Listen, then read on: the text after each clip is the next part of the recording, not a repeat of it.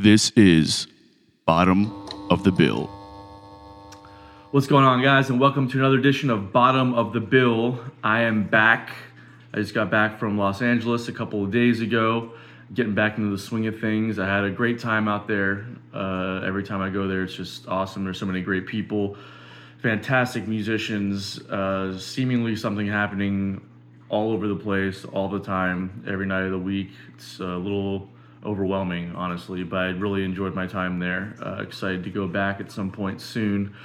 Uh, just to kind of reconnect, to hit some really cool jams. Place called Tiny Room Jam, which is like a recording studio that they turn like the space into a jam session every Monday and Wednesday, and it's really cool, like neo soul kind of vibe. And uh, so it was cool. I got to play with them. Which last time I went, I did not get a chance to play at all. So it was cool to be able to get to do that this time.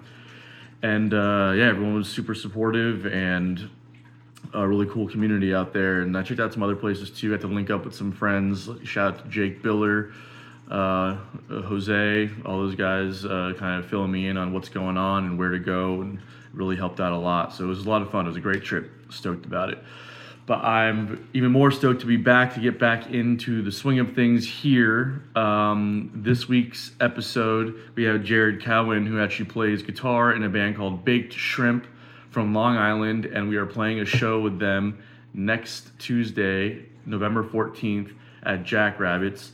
Uh, Jared's a really cool dude. Um, uh, I love what these guys are doing. They multi-track all their shows. They put them up uh, as well, and they you know like on uh, online for people to check out. So and uh, put them on Spotify, and so they're always like putting out new shit all the time, which is super cool.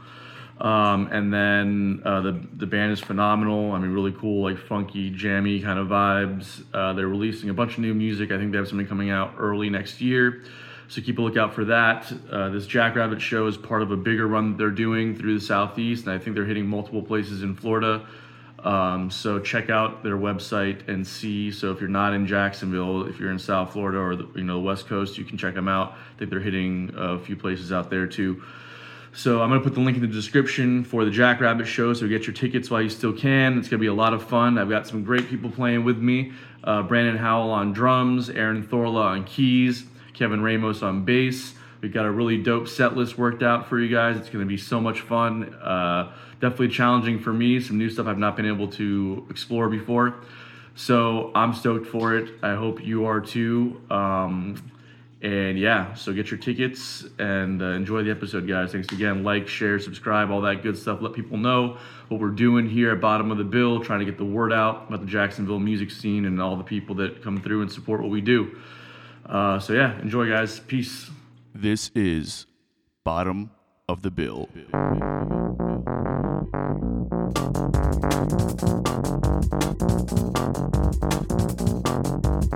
All right, Jared, we're gonna try this again. Sorry, bro. no We've worries. been having some uh, weird issues with the internet here, so hopefully we can uh, make this happen. So, um, for those who don't know, uh, we are playing a show with Jared's band Baked Shrimp on November 14th at Jack Rabbit. So, we're stoked to be able to get you on the podcast and talk a little bit about uh, what you guys have been up to and, and about this show. So, um, why don't you give us a little bit of background uh, on on just who you are as a person and a musician, Jared? Sure. Yeah. So first, thanks for having me. Um, very excited to be playing with you all at uh, Jack Rabbits, Jacksonville, Florida. It's gonna be our Oh, first yeah. time in Jacksonville. It's actually gonna be our first um, run down to Florida. Uh, Jacksonville. Jacksonville is actually the first show, so that that show will be our first Florida show. So uh, thanks for being part of that experience with us. Um, Hell yeah, man. And uh, yeah, uh, so uh, I started playing music when I was four years old. Um, born and raised in Long Island, New York. Uh, I got signed up for guitar lessons by my parents at a super young age. Um, I'm 25 now, so I've been playing for 21 years. Uh, got brought to a lot, a lot of concerts when I was younger. So kind of a lot in a lot of the jam scene. So I kind of was born into this scene, um, and uh, studied jazz throughout high school. Went to college in SUNY Oneonta. Um, graduated 2019, and um, Baked Shrimp started in 2017. Um, so we really started hitting it hard though, kind of like right after I graduated, like 2019. Then we went through the pandemic and um, came out of the pandemic and got back to touring. And um, yeah, we're, we're hitting it pretty hard now with the hundred over 100 shows last year and on, on pace for another 100 shows again this year. So, Hell yeah. um, yeah, it's been a it's been a fun fun ride. Well, congrats on that, man. Uh, you guys, I saw that you're on your fourth studio album right now, or about to release your fourth studio album. Yep, we just announced this week or this past week that uh, we're releasing our new album, uh, which is our fourth studio album, uh, January twelfth, uh, twenty twenty four.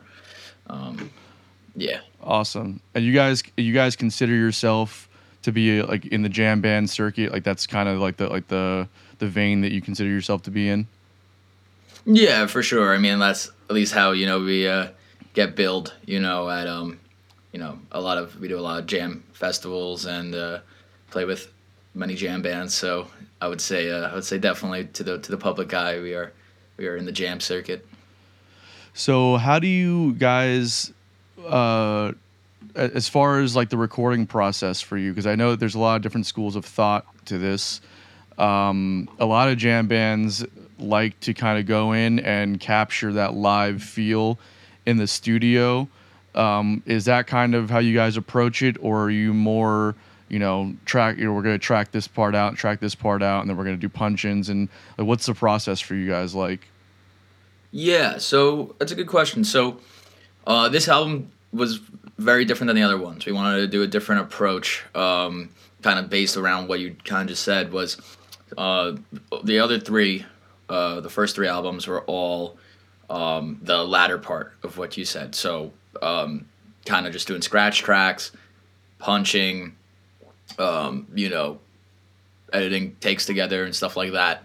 Um, whereas this album, we wanted to record live and then go and overdub guitar solos and um, things like that. So, and and vocals. Um, so uh, we went into uh, a totally different approach. So the other ones were like we recorded with friends and like uh, like makeshift garages, like studios and garages and stuff like that. Whereas this one we actually like went into a like a barn essentially um, in the middle of the woods in upstate New York. It was a beautiful like state of the art studio with um, and a producer there, um, Sean Boyd at uh, Art Farm Recording Studios in Accord. Um, so we went there for about a week in February. We didn't play other than one show we did opening for the Disco Biscuits in January. We didn't play until March this this this year. We took like three months off, and so in February we re- went to the studio for a full week, um, and uh, just tracked all live takes of multiple live takes of all these songs. You know, and basically we were getting drum takes and bass takes all in one shot. And then we used some of the guitar stuff, but for the most part, I did a lot of overdubbing afterwards. Um, so a lot of yeah. So the new album is um, the the roots of it will have a live sort of feel, which we like um, because we consider ourselves more of a live band than a studio band. Um, but the um, then you know then we go and put production on over that so to make it really give it a nice polished studio sound And was that your first time working with a producer in the studio, like like having a, another set of ears on it, or uh, have you guys kind of brought Yeah. in an outside? for the most part i mean the other ones we did were they were also uh, who we worked with was also uh, had like that producer knowledge but um not as like um do this don't do this you know what i mean um Right. so this was the first time in a studio where yeah we were experimenting with different ways to sing and different uh, arrangements to the songs and um, things like that. So um, it was definitely a, a good experience to get for all three of us. And how does that affect the dynamic when you're in the studio? Because it can be one thing when you're working uh, with the band and you have an engineer there, obviously, um, who's kind of, you know, a good engineer. A lot of the times, I feel like you either like don't notice them at all, or they're like, you know, they end up being like a producer. Um, what has that kind of shift the dynamic for you guys working as a three piece? um, and having done it one way for three albums, and now you're you're still a three piece, but now you're bringing in this third party to kind of come in and help, you know, with arrangement ideas, or maybe you're singing it this way, needs to be sang this way, or whatever. You know what I mean? Is that like shift the dynamic at all between you guys?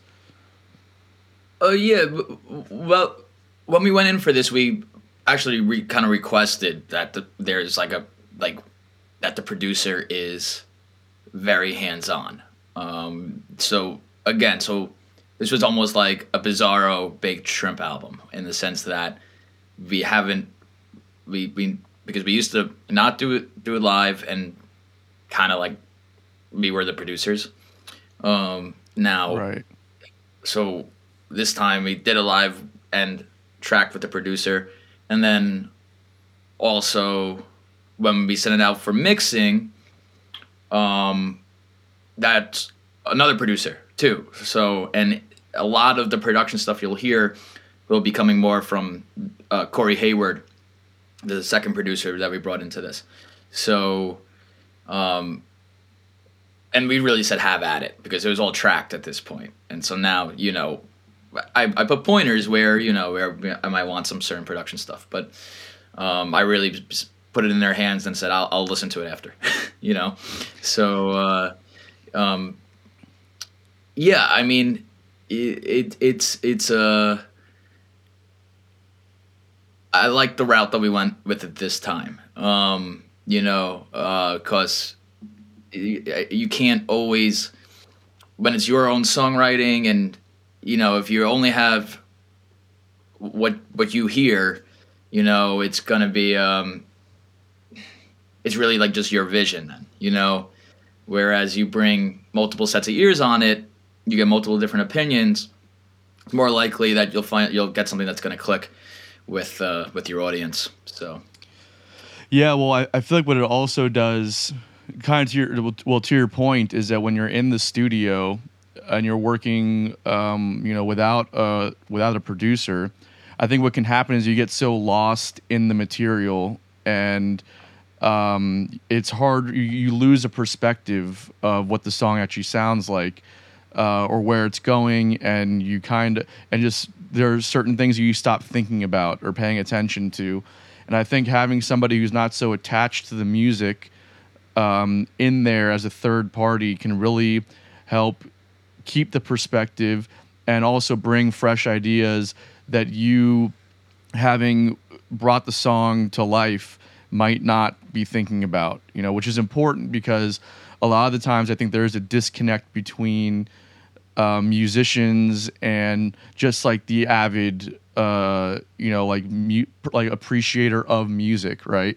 It's like we don't always like we might think something is amazing or we might think that it needs to be this kind of way when in actuality it's like we might be thinking too much about it or maybe it's it's something that's not really palatable for the average listener, you know. So having that third party, I think, just keeps everybody in check and also keeps perspective. I think.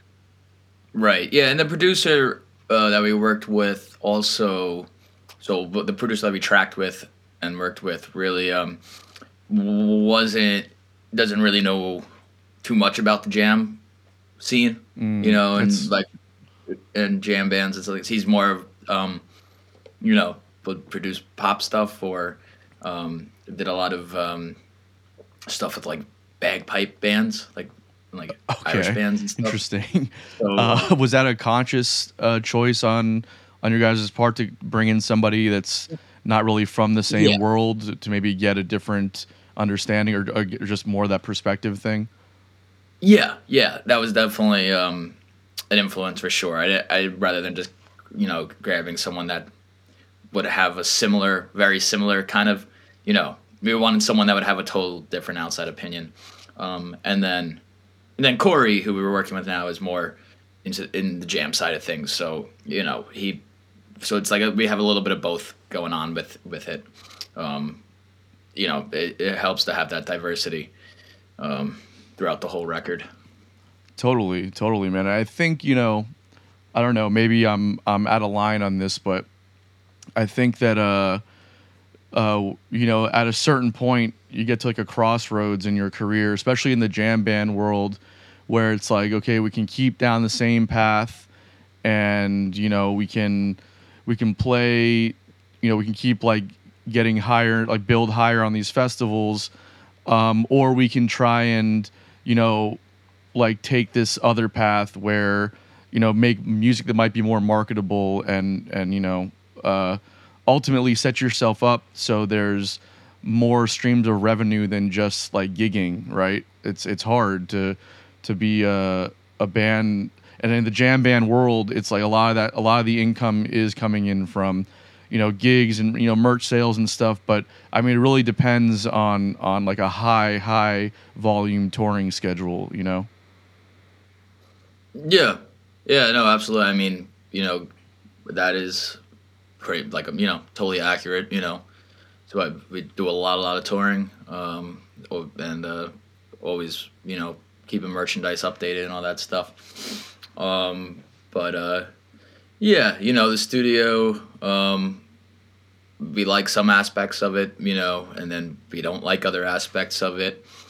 Um, but uh, you know, it's definitely uh, it's been a while since since we put out an album, so you know, it's it's uh, regardless of you know, regardless of charting or whatever or playlisting, uh, which we were actually we were happy to see that. Um, well, we've been releasing singles on it, kind of. Uh, we released Chop Suey of it uh, back in uh, June, I believe, and uh, it was cool to see that did make a Spotify curated playlist, which was awesome.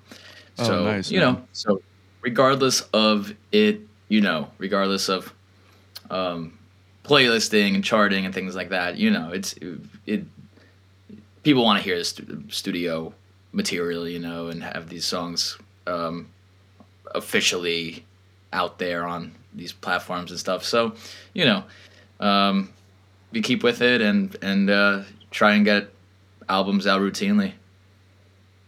Yeah, man, that's all. That's what it's all about. It's consistently producing content and feeding the machine, and you know all that, all that fun stuff.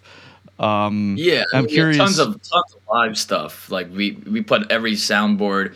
We try. I would say we're like probably get like ninety nine percent of the shows we play. Every now and then there's one that's gets away from us because of setup or something malfunctioning.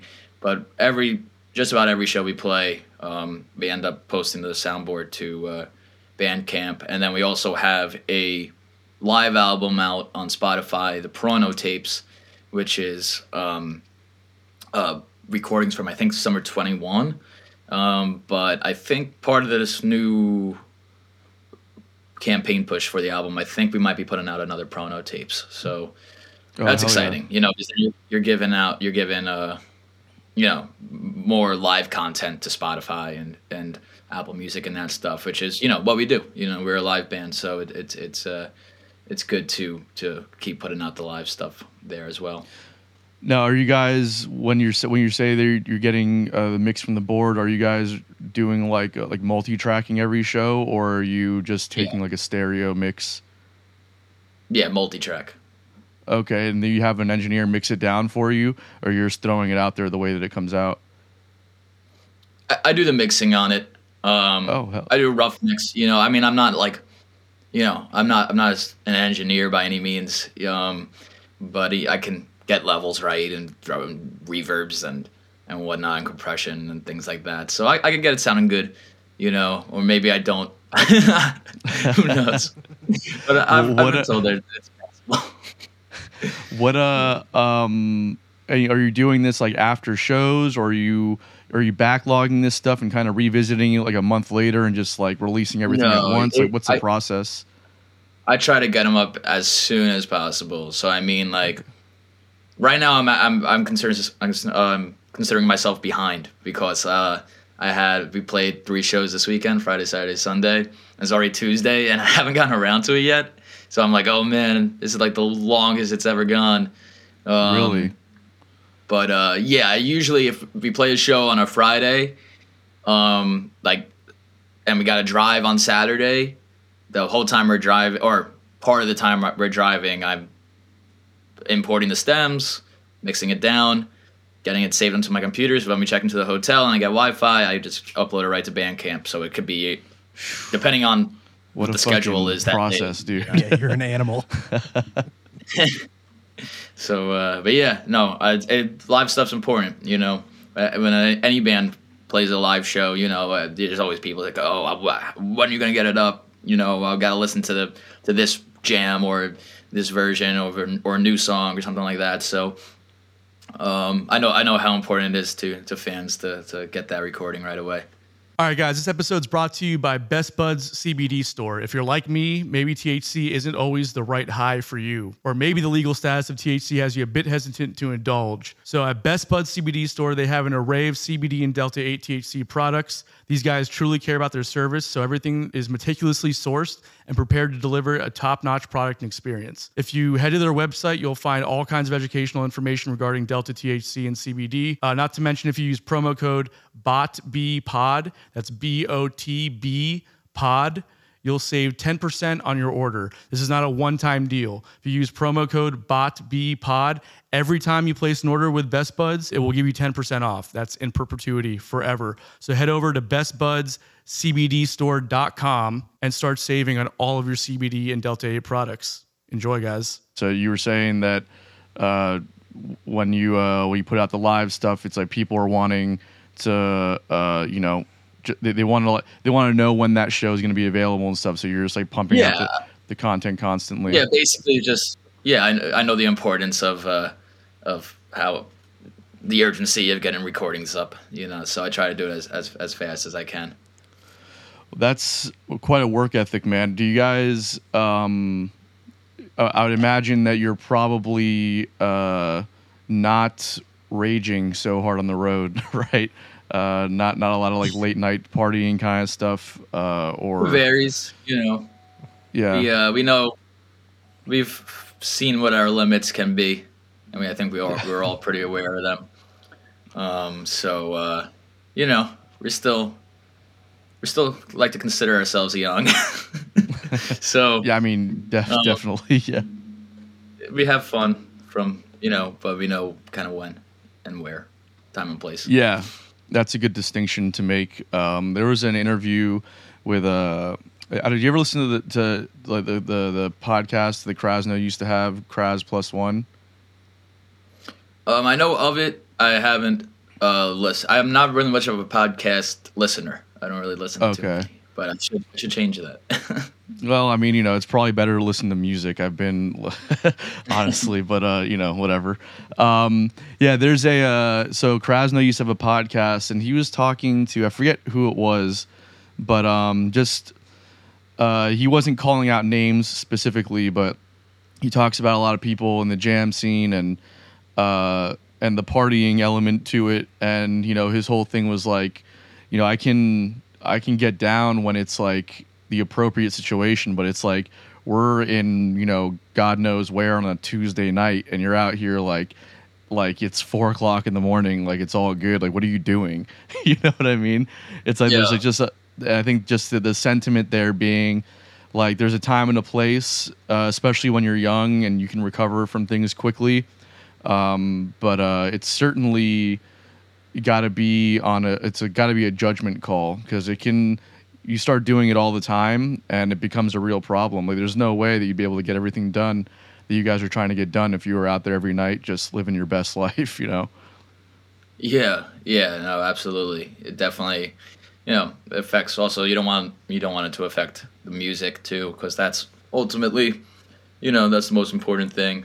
So yeah totally know, man try to keep each other in check Totally, man. And it's all, and you know, uh, there was another interview that I listened to with uh, with Cory Wong where he talks about it too, and he's like, you know, n- people the people that buy tickets to come see you play don't deserve a shitty show because you wanted to have a fun night. You know, it's like Yeah. um, you know, so like just staying sharp and making sure you're on a- as much as possible, anyways, because you know we all have off nights. But like, I thought that was an interesting point too. And I don't know if you get this, you know, with my band, none of us when we were traveling and stuff, none of us were like really big on partying. Um, you know, we always try to call like relatively early nights and uh, you know, unless it was, you know, again, we kind of used a judgment call, but it, it kind of varied. Um, and we we'd catch flack from a lot of the uh, supporters um, of just the jam scene in general about how we'd never hung out after shows or we weren't like you know partying and stuff like that. And it always just, I always felt like. I mean, I can understand why people would want that element from the bands that they go to support, but also, you know, if you want to keep seeing things that we're doing, then we kind of have to. We can't get down with everybody in the same kind of way because we still like this is our job. This isn't like this isn't um, an escape from our reality. You know, it is our reality. Right. Yeah. No. It's absolutely. Yeah. No. Uh, um, I would hope that people wouldn't, you know, hold it against us if we uh, didn't stay up till six in the morning with them every night. you know. So. Um, yeah. Definitely just it's moderation. You know, figuring out kind of you know what works, what doesn't work. Yeah, for sure, man. Um, I'm curious. Uh, you said you're in Long Island. Um, how far are you guys from the city? Uh, about like 15 miles, but that could be like an hour and a half most days. Yeah, yeah. Um, So- did you, did you guys kind of like get your start playing around Long Island, or were you guys hitting the city and trying to get into that scene? What's kind of been the trajectory of of you know how you've gotten to where you're at now? Oh yeah. Um, New York City is a tough scene. Uh, we didn't really play it too much getting started. We did a few shows, but not too much. Um, we just announced today. Very cool. It's actually why I was glad we pushed a little bit because I had a bunch of stuff I had to take care of for it. We announced today that our album release show is going to be in New York City at the Cutting Room. So that's yeah. uh, that's exciting for us. That's uh, our biggest headlining show we've ever had. So um, we're stoked, stoked for that. Um, Yeah, man. Congratulations. Thank you, man. Um, but yeah, so New York City, not too frequently uh, getting started. Um, Long Island, yes, we did a residency, um, 2018, which helped us out a bunch. Um, and then we've done we've done a, a good number here on Long Island. Yeah, it- I mean, probably a lot less than what your average grassroots band would do in their home in their like home spot. Um, but uh, you know, uh, we definitely Is did that Long kind Island of on purpose? Did you guys uh, like not want to play too much locally, kind of keep the demand there, or were you guys just off rip, just trying to get out and hit the road? Yeah, a little bit of both. I mean, um, Long Island is like you know it has jam supporters, um, but like the main scene here really is like a lot of pop punk and like um, a lot of tribute bands. So yeah. not really either of those. so yeah, it seems to be the um, trend everywhere right now. we scooped up, you know, the people that want to go out and see an see an original jam show here, you know, and they come and support us when we're here. Um, but uh, we said let's test some other markets, and you know, we found markets we do really well in, and and decided to, uh, you know, tour a lot, and so we could get back to those markets as frequently as we can. Um, and so there's plenty that we actually happen to do better than we do at home. So, um, you know, um, that's kind of how that, well, ca- came together like that with the a lot of the touring. What do you? Uh, where do you think you guys perform better in as far as like attendance and just reception goes? Yeah, I mean, there's um, a lot of different ones and a lot of unique ones. Um, but I mean, just simply like just like kind of going upstate New York. We have a lot of family and uh, shrimp supporters up there. Um, so like Albany area, um, Syracuse area, Ithaca area, uh, Buffalo, um, and uh, then kind of if we're going out of state, there's some cool, unique ones like Louisville, Kentucky, uh, Greensboro, North Carolina, uh, Asheville, North Carolina, um, Richmond, Virginia. So uh, yeah, um, and then over in New Haven, Connecticut, we do really well. Bridgeport, Connecticut. Um, that's yeah, that about sums it up. I would say there's I mean there's plenty of plenty of great ones, and we did a lot of first times this past uh, summer tour. We just got off like a 50 show summer tour, and we did um, a Mile Music Festival over in Wisconsin, in Appleton, and uh, I was looking at our Spotify um, kind of stats where they show you where your listeners are coming in from, and like Yeah. after that festival, like they were like Appleton, Wisconsin was like dominating our listeners. so Really? uh, I went went and booked us a show in back in Appleton, and we're going back in November. So that's exciting to see. Maybe a little Wisconsin market pop up um, because we hadn't been in Wisconsin before this past summer. Um, and yeah, uh, we did Minneapolis for the first time. Had a great time there. Uh, we did Iowa for the first time. Uh, we did St. Louis for the first time. Um, and now on the fall tour, which just got started this past weekend, we're doing first times in Florida. So we're doing three different. We're doing Jacksonville, St. Petersburg, and Boca. Um, and then we're Where- doing Where are you guys playing in St. Pete? that is at Cage Brewing, Okay, and how about Boca? Crazy Uncle Mike's. Oh hell yeah! Are you guys playing with a, another local band there, or are you just doing uh just like a like a As of now, I believe we're doing an evening with. Um, that could change, um, but as far as my knowledge goes, uh, I believe we're, we're doing just uh, two sets of baked shrimp. cool? That's but, a fun room, man. I love Crazy Uncle Mike's. I've played there a few times. Yeah, It's I've heard I've heard good things. And uh, another one that we're doing for the first time too, which we're super stoked about, is uh, New Orleans. So Oh hell yeah! Where are you guys down- playing there? Uh, Le Bon Temps Roulé. Rue, Ro- Le, Le Bon Temps Rue. We played there a few times also. I fucking I knew I was Yeah. gonna totally. I yeah. How is it? How do you pronounce it? Le Bon Temps Rue. I believe it's how you say it. Bon Tom Rule. Okay. Yeah, let the let it's. I think it means let the good times roll.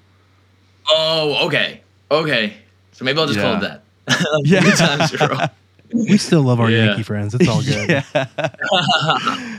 yeah, I knew. I, I, uh, I'm like, I have to work on it before we get down there.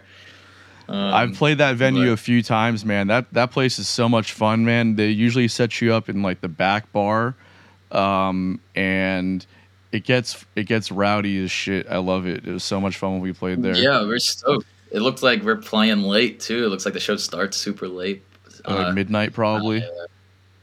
Yeah, it's a Saturday night. Yeah. So- Yeah, hell yeah, man.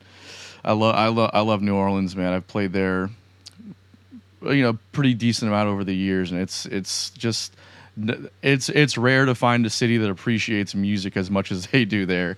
It's wild. Yeah. No, I'd never been just in general in my life, so it's gonna be my first time down there. Uh, Jager went down there, our drummer, as a like a kid, know, um, maybe he was like ten or something, eleven, and he like fell in love with it. Um, and so he, he's super stoked to go back as well. And it's gonna be Scott's first time there, I believe, also. So you know, um, anytime we have we get something like that, like where it's like, you know, it becomes just like a second cool thing about touring is you know getting to see a spot that we've never been um so you know we we have we actually have two days off after the new orleans show. So Oh, we're off on the sunday and the monday. So we can hang out eat a lot of food you know let's go see see some sights and uh we're, we're you know super stoked. Um, are you guys playing with another band that night or is it just you guys again? yeah that one that one's definitely i think just uh baked shrimp. Okay, cool, cool. Um, and whereabouts um, in uh, in Asheville? Are you, guys, are you guys hitting Asheville this on this run, or was that Yeah, we're back. Yep. Yep. We Where always try to, there? to- Uh, one stop. That's Oh, uh, nice. Below the. Yeah, yeah. That's a, hall, we, yeah. we did that room. I think last fall. I think in December we did that room as well. It's a lot of fun. Yeah, I, I love one stop. Yeah, man, totally. I love it there. We we start we played one stop a bunch uh, y- a few years ago, and then we uh, shout out to our our friends Andrew Scotchie and the River Rats uh, out of Asheville. Um, we just had Keith, their bass player, on the podcast a couple weeks ago, and uh, we've been working with those guys for like six years, um, and then uh, I think it was January of 2020. we um, uh, Andrew uh, invited us to play his birthday party at the music hall, and uh, so that was and then it was like an almost sold out show at the at the Asheville Music Hall, and he was generous enough to bring us up there for that because we had only played the one stop and maybe a couple breweries there. We didn't really have a big following, so he was just doing us a favor and helping us out really. And um, man, what a what a night that was! And then we ended up like booking this huge southeast tour um, for that summer, and then obviously we all know how that played out. So, um, but uh, I love Asheville, man. It's always been a great town uh, for music. Yeah, yeah, no, it's it's also that's up there in like terms of like favorite just cities in general, like regardless of you know music and and, and whatnot.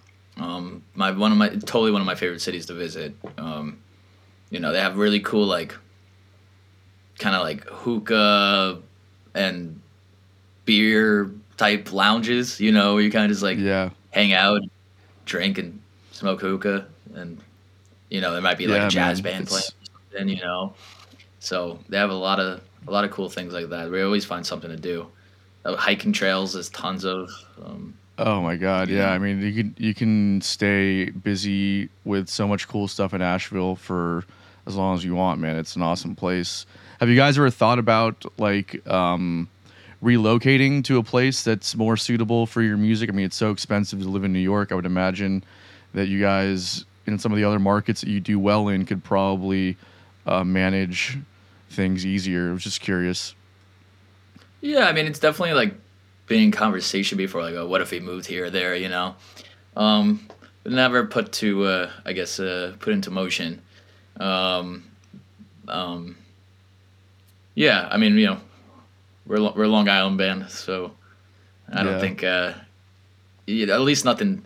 If we relocated, wouldn't be anything too far. You know, it, it would probably still be New York.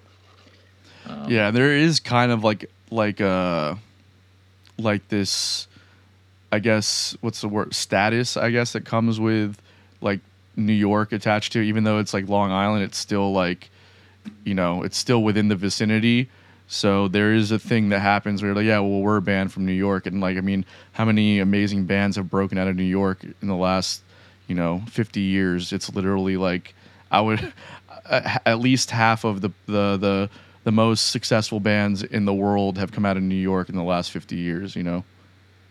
Yeah, it, we do. It, it is funny because we do like this thing on the road where wherever we're traveling to, like like once we get to that city, we try to like play the, on the speaker in the car like the musicians who were born or were- from that city. You know what I mean?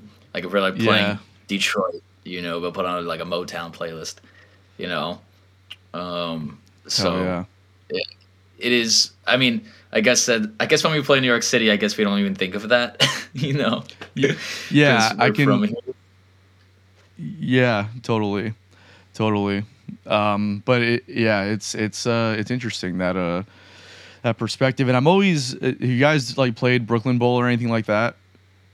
yeah yeah we've done the bowl i think three or four times now we just we did just uh, a few months ago with I, neighbor I saw I was there back in February, and I and Talk was playing at the Brooklyn Bowl, and I went to that show. It was my first time ever going there, and um, I'd seen Talk a few times, but I'd never been to the Bowl before, and it was like a really cool experience, and I was very surprised to see the turnout for a band like Talk because I feel like jam bands, you know, like most genres, it kind of ebbs and flows, and there's like peaks and valleys to to what comes out of these scenes, and it seems like jam bands, you know, from like uh, I don't know, early like like 2010s, maybe a little bit before that, through like 2017, 2018, were like on fire, and now it kind of feels like there's been a dip, and like different genres are kind of are are pop- popping back up again.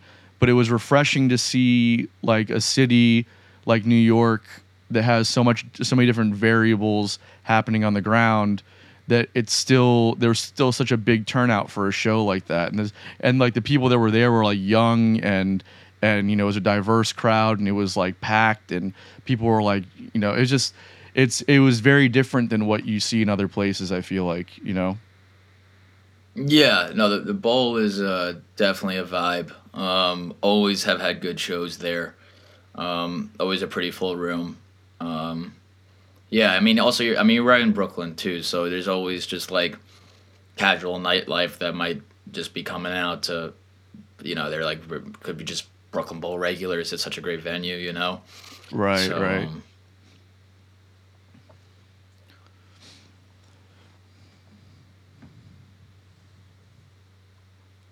sorry did Did we lose lose you man or oh, no, sorry yeah, I'm, yeah. I'm okay cool yeah sorry about that um Okay.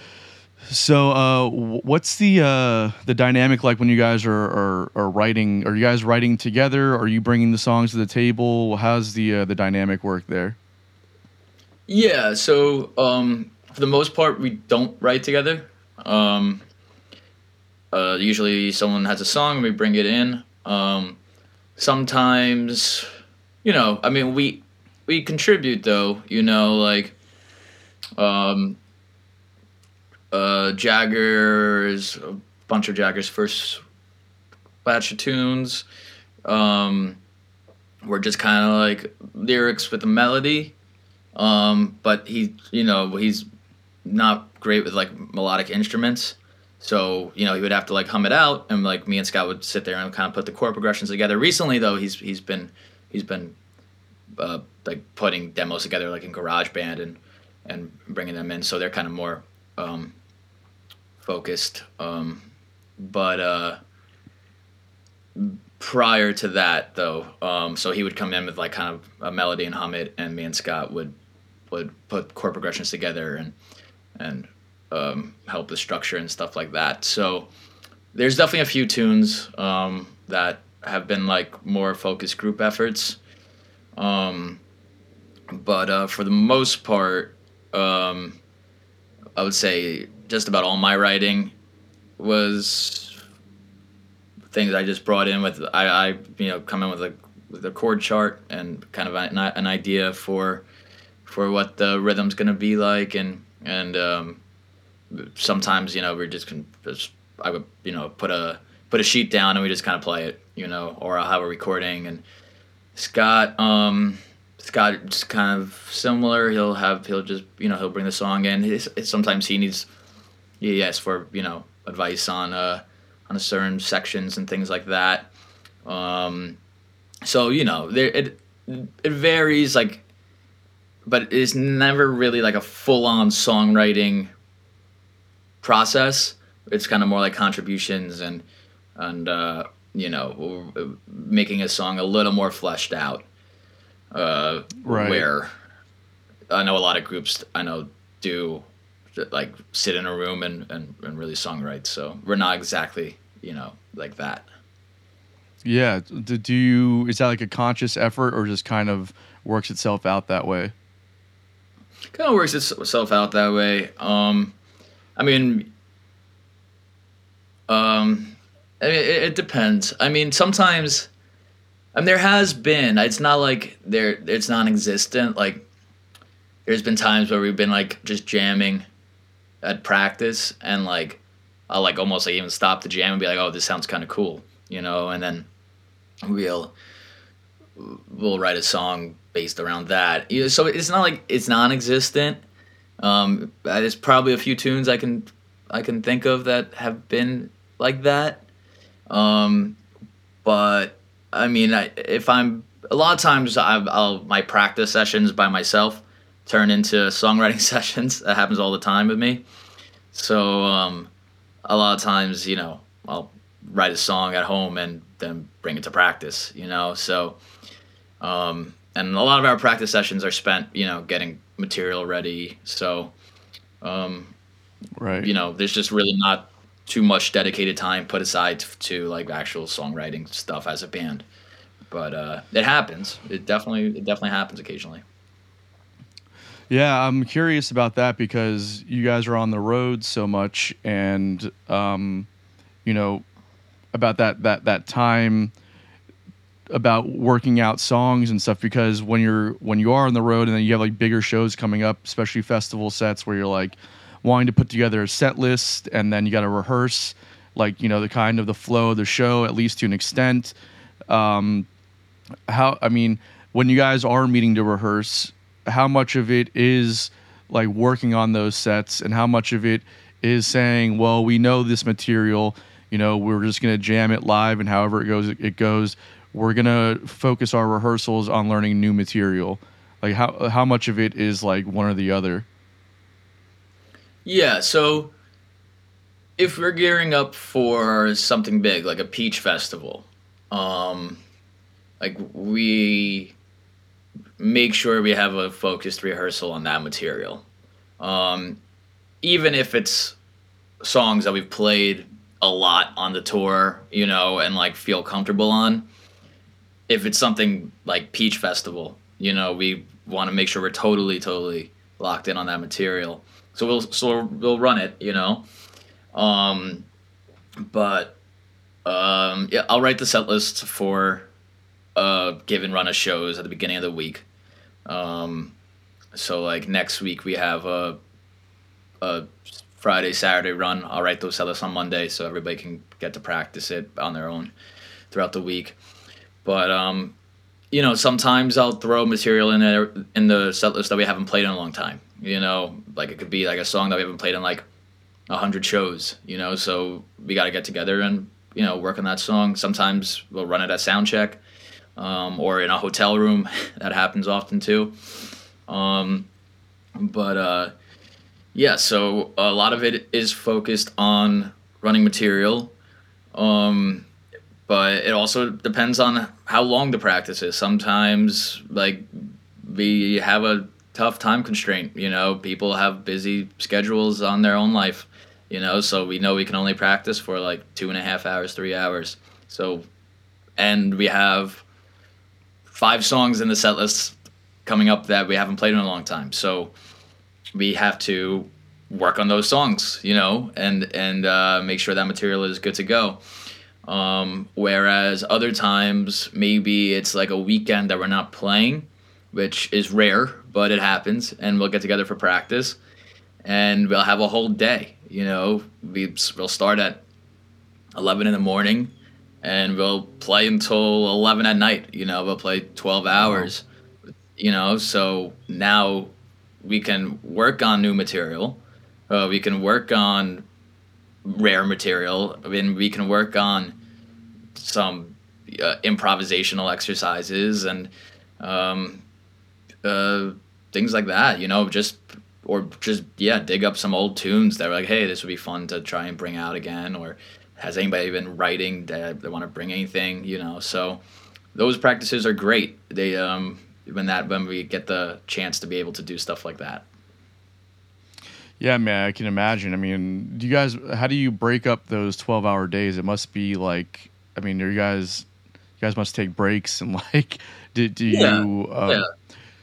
Do you? Um, because something I've thought about too is like taking long rehearsals like that and then kind of making it like more than just like a a band. I mean, obviously you rehearse, um, and then like making it like a like a team building thing, right? Like you can do like you know get food, just hang out and like do things that kind of build the camaraderie beyond the music, and then get back to the music. Is there any of that kind of stuff happening, or are you guys just like twelve hours? Let's get it. Yeah, no, uh, plenty. You know, during the pandemic, we couldn't we couldn't tour or play, so we did a lot of practicing, um, and we would have like back to back days of that, you know, and like stay over and like um, you know hang out after practice, watch a movie, you know, um, plenty of that. Um, so it, it's great when we you know are able to do things like that and not have to feel rushed to get a to make sure that like a, a cellist is is ready to go for for uh, like an upcoming show.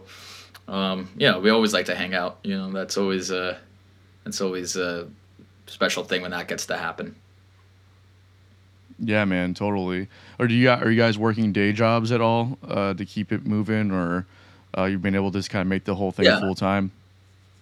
Yeah, Scott's Scott's still working in the market. He's he's worked in the in the market since uh, Baked Shrimp's I think been going, and he's uh, he's still he's still doing it for a side hustle. And uh, I uh, I do solo uh, solo gigs and also um, uh, teach. I'm also a music instructor. Oh, okay, cool. And Jager also occasionally will um, teach. So Gotcha. Yeah, so that's got to Yeah. be difficult trying to figure out the time that everybody can do it because if you're not gigging or teaching, then somebody else is going to be at work or whatever it might be. It's just like Yeah, no, fitting it in where you can. Yeah, we, we, we you know, it's not like we, I'm ever like last second, like, hey, can you guys practice tomorrow? That's never like. It's more like uh, I ask what everyone's schedule is at the beginning of the week, and we have an app we use that like just kind of like just shows the calendar for the upcoming week or the upcoming month or the tour. So um, you know, everybody just kind of opens their app and sees, oh, practice is on Wednesday or practice on Thursday, you know, things like that. So Gotcha. um, it's convenient. Yeah.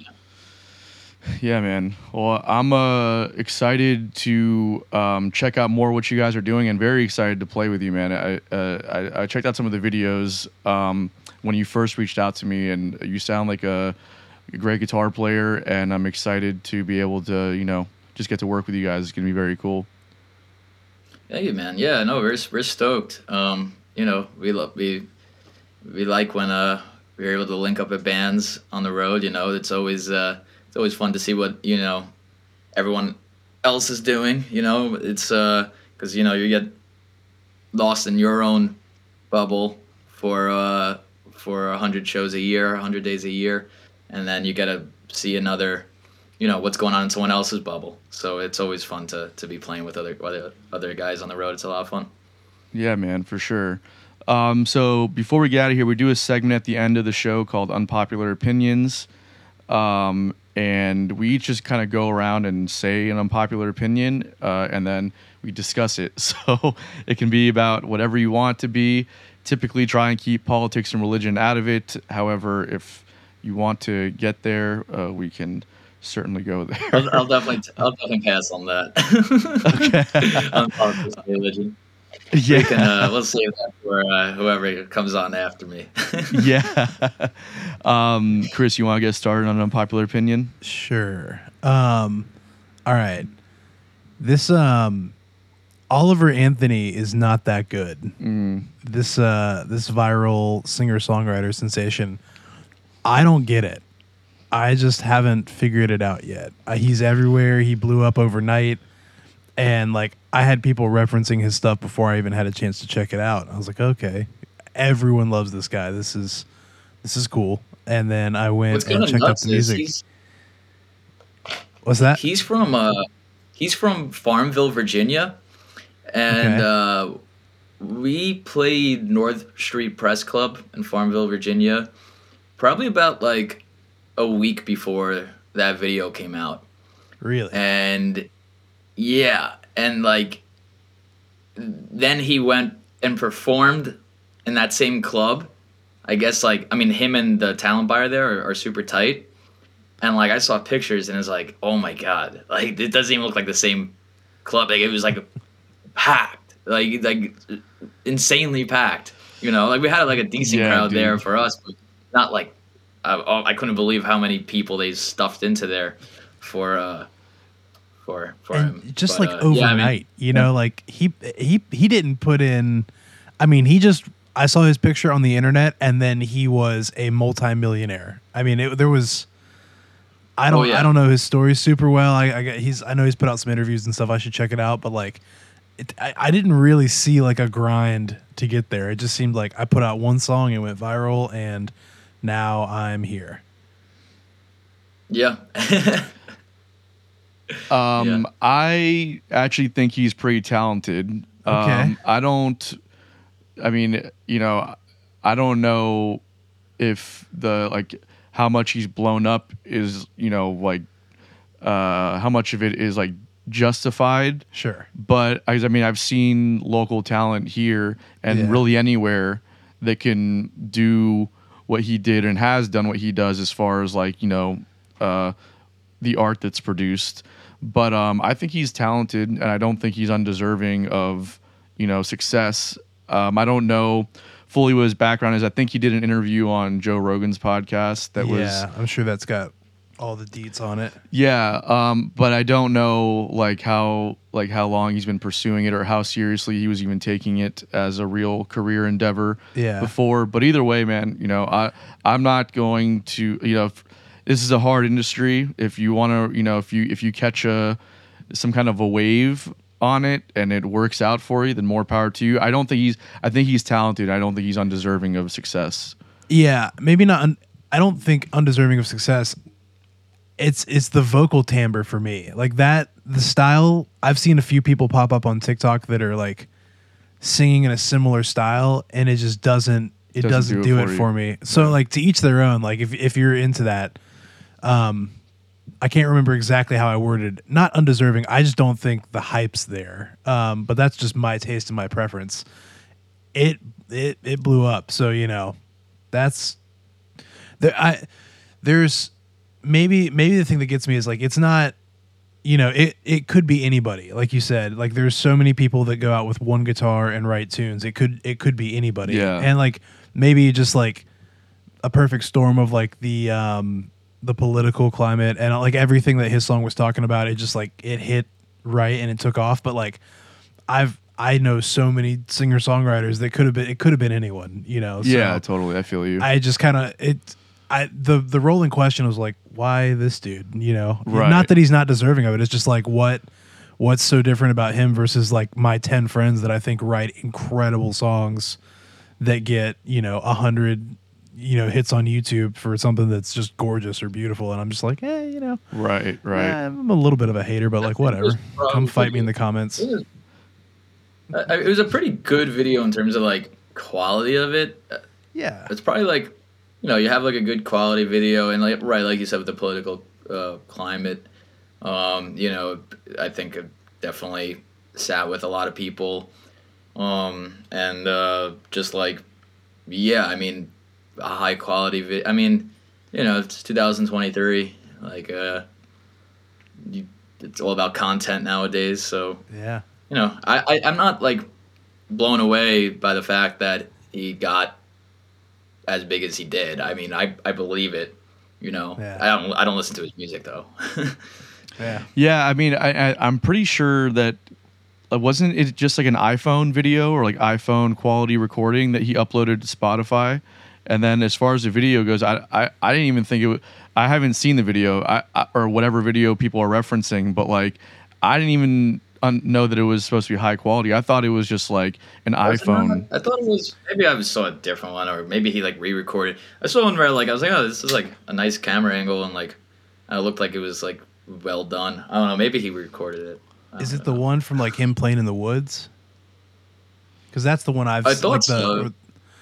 Yeah, even s- I mean, even with the you know, even iPhones or a single camera, you they can look pretty good. They can look just pretty set- good, You know, yeah. if you set it up in the right way and clean it up in Hmm. post.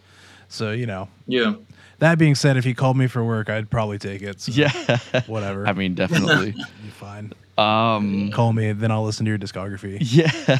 Oliver. Uh, Jared, what uh, uh, you got any unpopular opinions? I know we just kind of threw this at you, um, but uh, if you got anything off the top of your head that you want to throw out there, Well, I have two. You guys can hear me, right? yeah, we Yeah. can hear you. Yeah. Okay. Yeah, no, I'm gonna just go with the one I, I had in mind. It was, it was, just like, um, like what we were goofing off about on the road like this past weekend already. So I may as well just like stick with that. It's and I- I'll Yeah. speak on Jager's behalf too, because me and Jager share the same opinion on this. Um, but we know it's very unpopular. We know it's super unpopular. But we both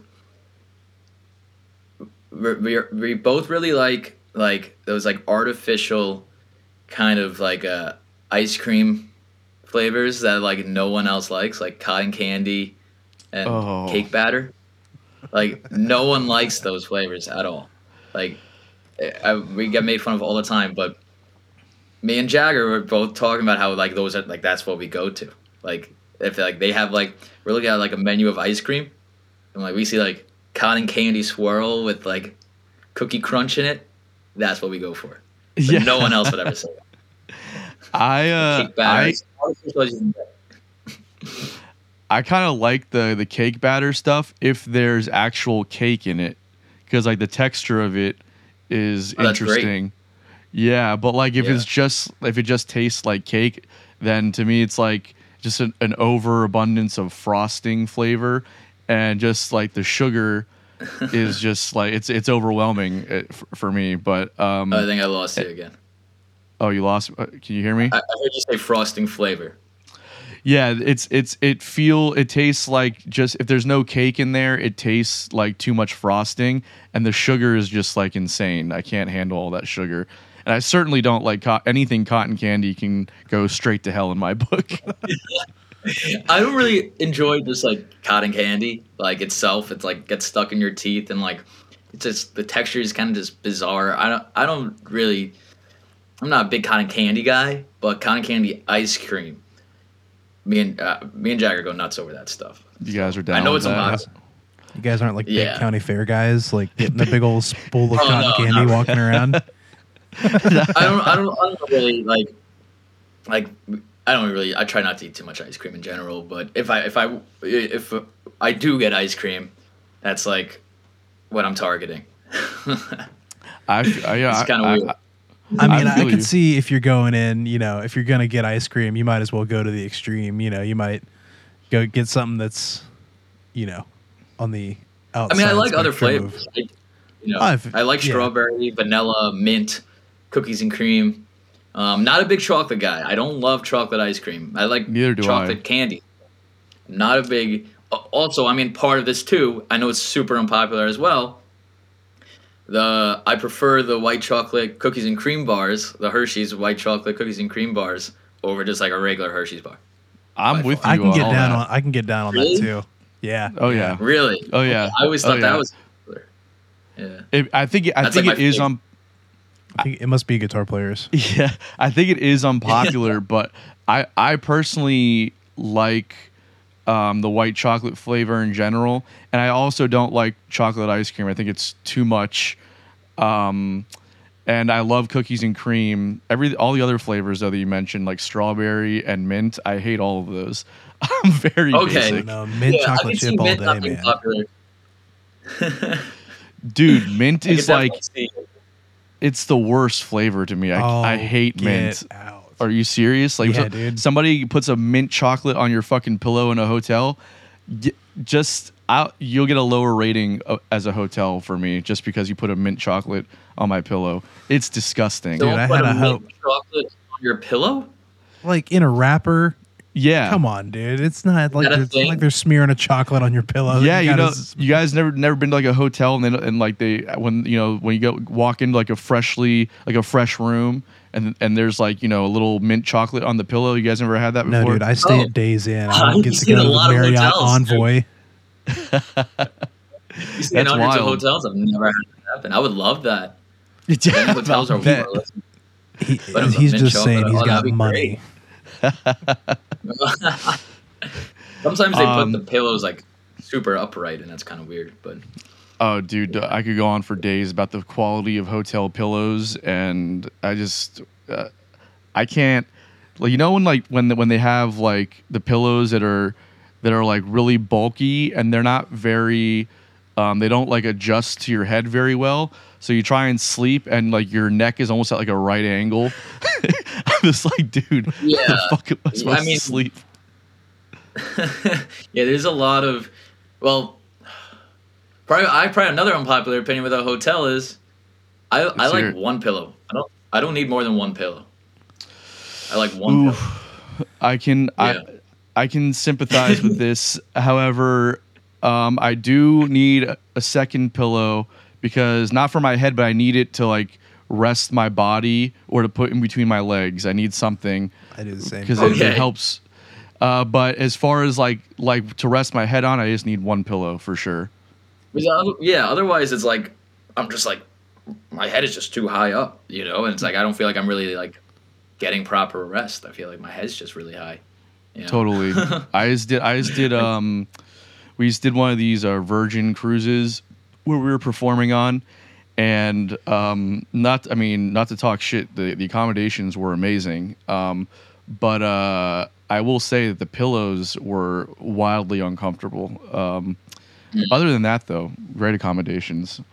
Uh, all right. Uh, so my unpopular opinion this week is I uh, will s- stick on the food one here.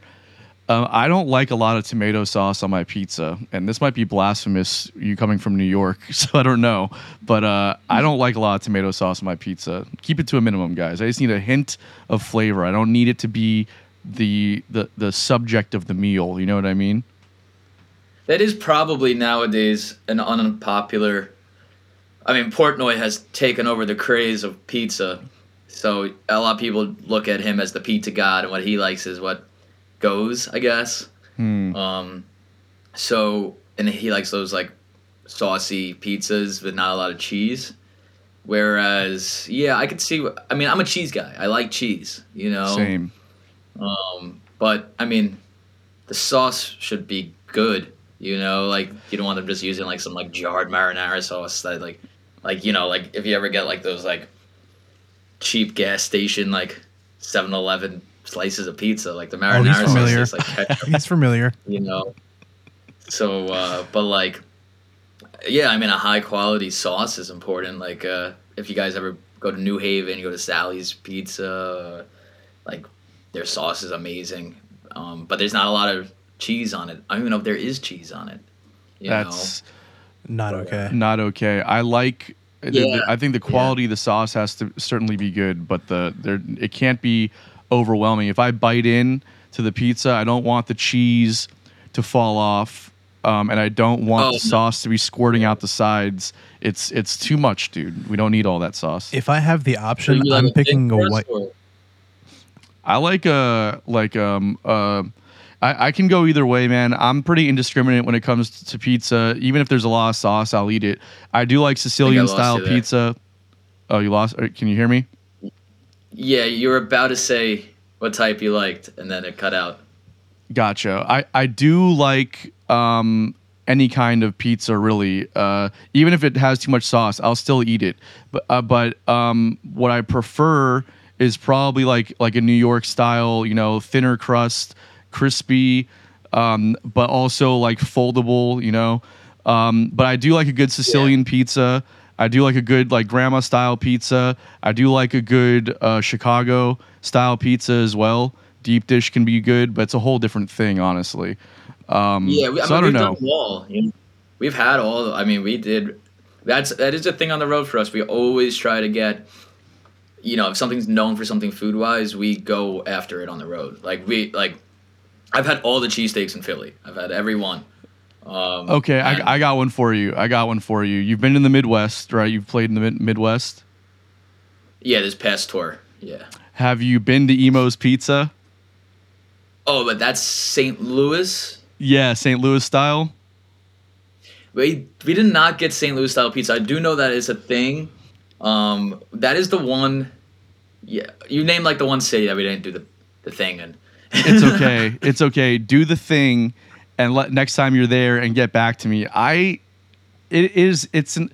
It's an abomination to pizza, is what it is. They use a different cheese. The cheese is different. Yeah, they use they use Provel cheese, which just sounds Provel, like yeah. yeah. It, it just it just sounds like it's made in a lab, doesn't it? Provel cheese, like it's Sounds like provolone. Yeah, but there's there's no it, it's a it's like a concoction of like a few different cheeses, I think, and provolone isn't even one of them, which is hilarious. Really? Nice. Yeah. And when you when you first off, it comes like these thin, very thin squares. Um, the sauce is an abomination.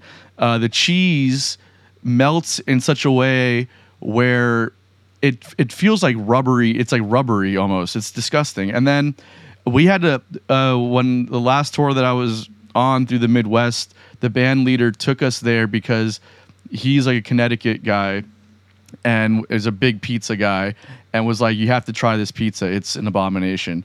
And i gotta say he was uh, he couldn't describe it enough how, of how bad it was. And people in the midwest specifically st louis will die in this hill that it is the best pizza. I can't even fathom how you can come to that conclusion it's Yeah, disgusting I mean, I'll always. I've had a lot of pizza. I mean, I'll always probably just like. I mean, my preference, like if I'm eating, I can eat one pizza the rest of my life. I think just like a good, like yeah, New York style pizza. Like it doesn't have to like knock my socks off, but like it's a good, you know, local Long Island pizzeria, just like their pizza. Um, that's all, probably my preference, but like there's some great, you know, like New Haven style is great. Um, and when we do Detroit, we go to Buddy's, which is great. And then we what, did. what is uh, detroit style pizza i've never had that It's like um, it's kind of like almost similar to a grandma style. It's like the bottom of the pizza super buttery. It's like a buttery crust, and then on Mm. top is like loaded with pepperonis, like those curly pepperonis that okay uh, curl up. Yeah, like that's like the a proper Detroit style, which is it was really good. We had a uh, last time we did Detroit. It was amazing, and then we did Lou Malnati's in Chicago, and I was the only one that liked it. really So that there's an unpopular opinion. Yeah, uh, uh, the other guys did not like the deep dish style. I thought it was great. I love. We I- had the sausage crust. mm, that does sound very good actually i do like a good deep Yeah. dish Yeah, I mean, Um, I would prefer New York style, I guess. Like if I really had to like eat, I mean, it, deep dish is heavy. You know, you eat one slice and you like want to go to sleep, whereas like, you know, you can eat like two, three slices of New York. You know. So- yeah, well, it's a whole different experience. I feel like a Chicago style or like a deep dish is like a lasagna more than it is a pizza. And I don't Yeah, even think people in it's supposed to be Chicago eat deep dish that often. Probably not. Uh, that's it's like uh, I think a lot of these food cuisines like I don't think everyone in Philly is like eating cheesesteaks every day. You know? right, right. Yeah. I do like Yeah, a good man. bagel though, being on Long Island. Oh yeah, and there is a, and there is a difference. The bagels up there are very different than uh, what you get Oh. store bought stuff down here. It's a whole. Yeah. It's kind of crazy. I will not buy bagels any outside of outside this area. They're just not. They're not good. What's the what's the um what should I do while what should we do while in Florida? Our first Florida trip. What's the what's the food? Uh, man, Jacksonville has got voted some of the best barbecue in the in the country, which is Mm. incorrect. But um, uh, There's a couple good places. there's a couple good places though. Also, seafood. If you like swing out Oh, by yeah. the beaches and hit like what, like Singleton's or um, Singleton's is good. What's the North Beach Fish Camp? I think. right? Yeah, there's there's some really good fresh seafood out here too. Yeah. Nice. Um, and Nice. if you guys are going, if you guys are going to South Florida, you can probably, I don't know, Boca is not far south enough, but like you can get really good Cuban food. Um, you're like an hour north of Miami in Boca though, so. Um, Mm. but I mean, oh, or just get like, have you ever had Cuban coffee before? I haven't. What is it? Cuban coffee is just an absurd amount of sugar in a, an espresso, um, but the way that it's mixed in is like, so like the, the like the process of making it is like you take a bunch of sugar, that you put like little you put um, a little bit of, of espresso in it, you stir it up, put a little bit more, you stir it up, and then it becomes very foamy. And then you dump the rest of the espresso in it, and the foam kind of rises to the top. It's very sweet, um, very, but also like kind of bitter. And then you take one little shot of it, and you're fucking flying, dude. It's the best thing ever. Yeah. It sounds like, it sounds like uh, something Jager would like. Those sugary espresso type coffees. I used to drink them when I lived in in Miami. I used to drink them every day. I mean, lots of them. Uh, it was a problem. Uh, Really? I can't I can't do sugar like that anymore. Um, I just I crash way too hard from it. But I I do, you know, when, whenever I'm back home, I do enjoy a good Cuban coffee. Just because like we also like my family's Cuban, so we make it at home. So like I just I drink it when I'm there, you know. Nice. I'll But definitely. uh, I'll those are the, definitely those are the give it a Florida tips, bro. Nice. Uh, highly Oh, recommend. yeah. There's some there's some good spots in Jacksonville that have some good Cuban coffee. Yeah, we- we'll uh, I'll, I'll we'll uh we'll hook you up. Send me a list of the um, must-try Jacksonville spots. We'll, I we'll, got you uh, covered, bro. Hopefully, have some time to before the show and, and hit one of them for sure. We got you covered for sure, bro. Uh, thanks for being with us today, man. It was a lot of fun uh, talking, and I'm stoked for the show in November. Hell yeah, man! November fourteenth. We'll see you there. Yes, sir. Um, good luck on the on the road, and uh, we'll see you soon. Thanks so much, and thanks for having me. Thank yeah, you. man. Peace out.